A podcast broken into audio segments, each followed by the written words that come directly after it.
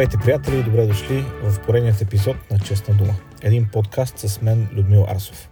Днес ще си говорим за обвинението повдигнато срещу Netflix за разпространението на филма Cuties. Обвинение в разпространение на порнографско съдържание. Едно доста интересно развитие на целият този казус.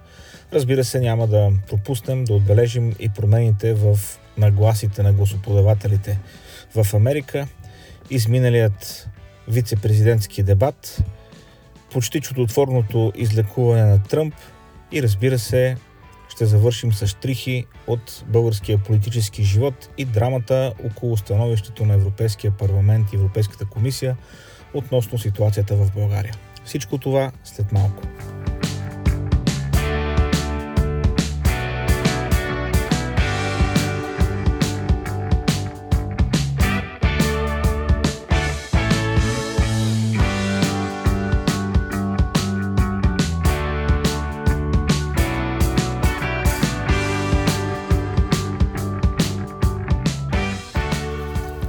Здравейте отново. Жури в съд в щата Тексас, след като разгледа доказателствата представени пред съда, реши да повдигне обвинение на компанията Netflix в разпространяване на детска порнография във връзка с нашумелия филм Cuties. Филм, който разбира се разбуни духовете и в Европа, и в Америка, който коментирахме и тук в подкаста.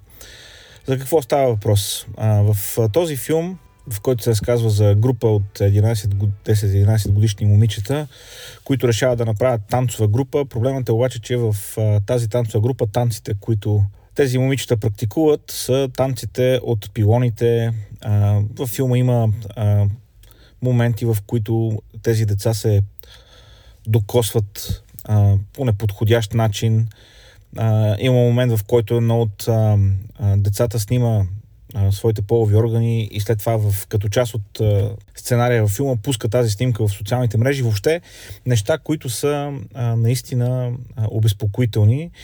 Като разбира се най-вече а, обезпокоително е участието на тези деца в а, тези сцени.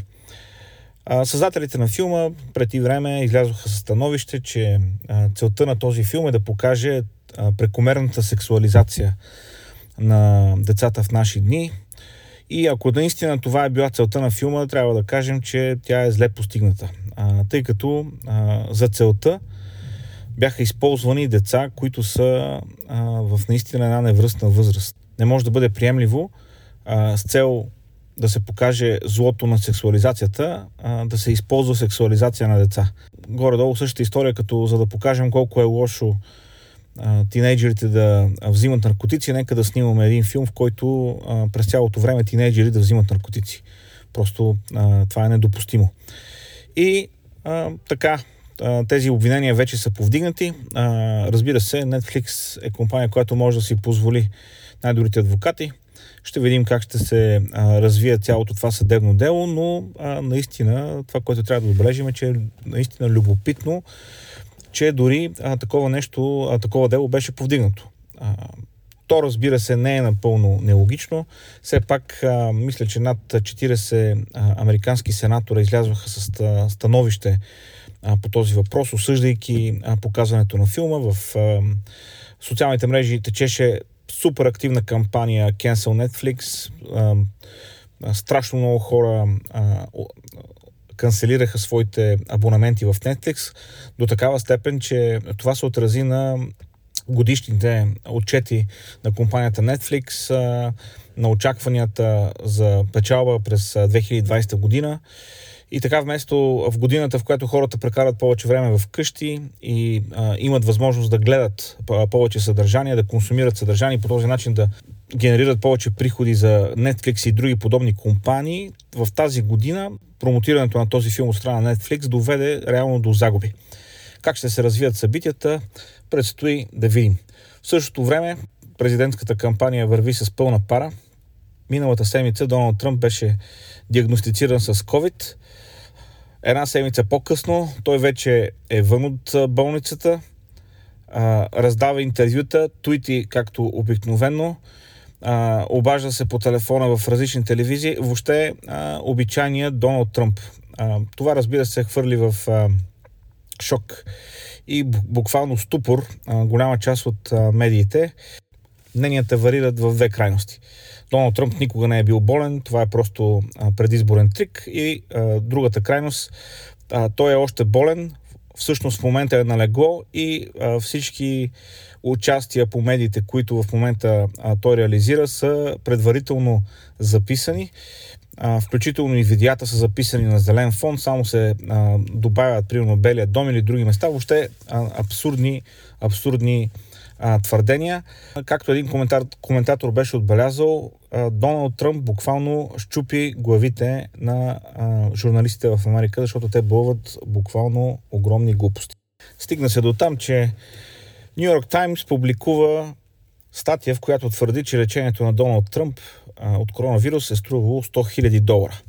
Разбира се, хората, които си нямат хал хабер от това как функционира американската здравна система, започнаха да цъкат с уста, да обясняват а, какво голямо неравенство е това, че а, Доналд Тръмп може да се лекува за 100 000 долара. Нека ви разкажа една история за един приятел, който имам, а, който дори тук живееше в България, известно време върна се в Америка, започна работа. При инцидент на работното си място с а, циркуляр се наложи а, да му направят лека операция. А, нещо, което тук при нас биха го направили в Пирогов в рамките на, не знам, 30-40 минути. След това му назначиха а, лечение, крем с който да маже раната. И след а, 4 или 5 седмици, когато дойде сметката, тя беше на стойност 54 000 долара. Говориме за случка, която се случва преди 12 години. 54 000 долара за а, операцията, която вече споменах и лечението свързано с нея. А, ситуацията беше толкова сериозна, че а, а, този приятел и неговата съпруга бяха на път да изгубят къщата си, за да могат да платят а, медицинските си сметки. Между другото, а, това са така наречените медицински банкрути в а, Америка. Те, за съжаление, са често срещани. Те, слава Богу, успяха да спасят а, а, къщата си и успяха да, да избегнат а, а, това нещо, но а, просто давам а, сравнение. Преди 12 години 54 000 долара сметка за една супер малка операция. Така че 100 000 долара за водача на свободния свят при положение, че екип от доктори, който е събран, са вероятно най-големите светила в Америка. Въобще не е голяма сметка. Разбира се, тя е космическа за нашите стандарти, космическа и за, за нашите доходи тук в страната. Така че, разбира се, опитваме се да сравняваме ябълки и портокали, най-общо казано. Но ето, Тръмп е в движение в момента, отказа да води виртуален дебат с Джо Байден. Ще видим как ще се развият и нещата там. Той държи дебатите да бъдат а, предавани на живо, те да бъдат а, in person, т.е. те да са присъствени, а не виртуални. Но едно е сигурно, температурата а, се, по, се покачва, напрежението се покачва и а, нещата стават все по-интересни. Междувременно се проведе вице-президентският дебат, на който Камала Харис, вицето на Байден, имаше своят дебат с Майк Пенс, вице-президента на Америка в момента.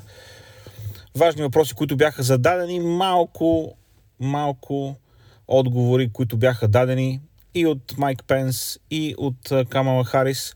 Но това, което, това, на което ще обърна внимание, е не мнението в социалните мрежи.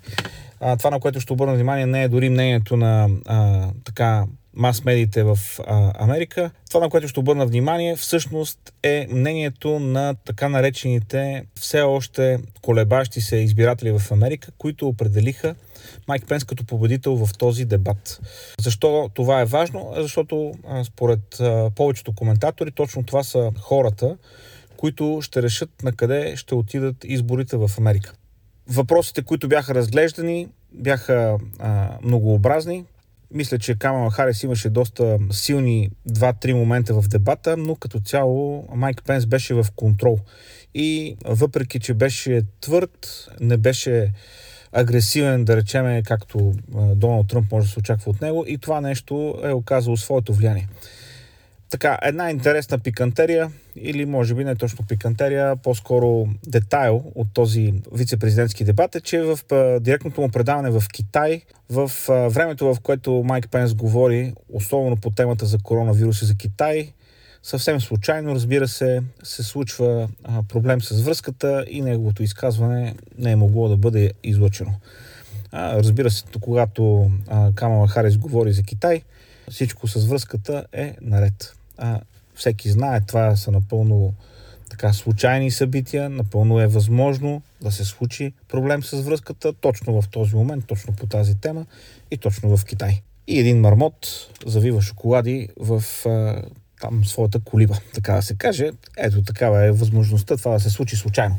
Напрежението обаче не се покачва само в Америка, то се покачва и в България и по някакъв начин заради нас се покачва и в Европейския съюз. За съжаление, не по добри причини. България през последните няколко дни е в центъра на вниманието на европейските институции. Докладът, който излезе за състоянието на България, особено по отношение на върховенството на закона, беше доста критичен, което разбира се е още един фактор, който подкопава доверието в правителството на Борисов. Както и преди споменах, правителството на Борисов е вече свършило не само своя мандат, той е изчерпало своят лимит на доверие и единственото нещо, което го крепи са ангажиментите, които са поети и все още са неизпълнени към различните политически и економически играчи на българската, а вероятно и на международната сцена. За съжаление, стигнахме до такъв момент, в който леви и зелени хора, с които по принцип нямам нищо общо, говорят леко по-разумно от а, а, управляващите от ГЕРБ. А за патриотите дори не искам да споменавам дали е възможно да има по-абсурдна, по-абсурдна група от а, а, хора събрана на едно място. Ситуацията не е розова. Възможно е кризата в България да се задълбочи, но това, което всъщност трябва да се случи е не просто да бъде сменен Борисов. Трябва да бъде сменен моделът Пеевски. Моделът Доган, който всъщност управлява и който разпределя порциите в държавата вече десетки години наред. Точно в това е проблема. Не е проблемът Борисов, проблемът е в моделът. Моделът Пеевски и Доган. Ако искате да научите повече по тази тематика, има един страхотен нов подкаст на инициативата Правосъдие за всеки. Може да го намерите в Spotify и във всички по-големи подкаст платформи. Страшно много информация по, по тази тема, свързана с а, съдебната реформа в България, политическия живот в България, динамиката с Европейския съюз, хора, които са компетентни и, и вътре в тази тема говорят за много неща, така че чуйте го този подкаст, ще ви бъде супер полезен. Това, което обаче ние трябва да отбележим е, че протеста трупа все повече подкрепа, правителството губи а, своята подкрепа и последните проучвания показват, че в следващия парламент ще влязат 6 партии. Не знам дали е възможно в един парламент да има 6 или 7 партии, това да не е парламентарна и политическа криза в страната. Предстои да видим, но може би това е пътят по който трябва да минем, за да се очистим от порочните практики и модели, залегнали вече десетки години в българския обществен и политически живот. Това беше за днес. Ако не сте чули някои от предишните епизоди на Честна дума, може да ни намерите във всяка по-голяма подкаст платформа, като Spotify, Apple Podcast, Google Podcast, Anchor и въобще всички останали. Линкове към тях може да намерите в нашата страница честнадума.com. Благодаря ви, че бяхте заедно и отделихте тези 15 на минути, за да поговорим за тези важни и интересни неща. Пожелавам ви всичко добро и до следващата седмица.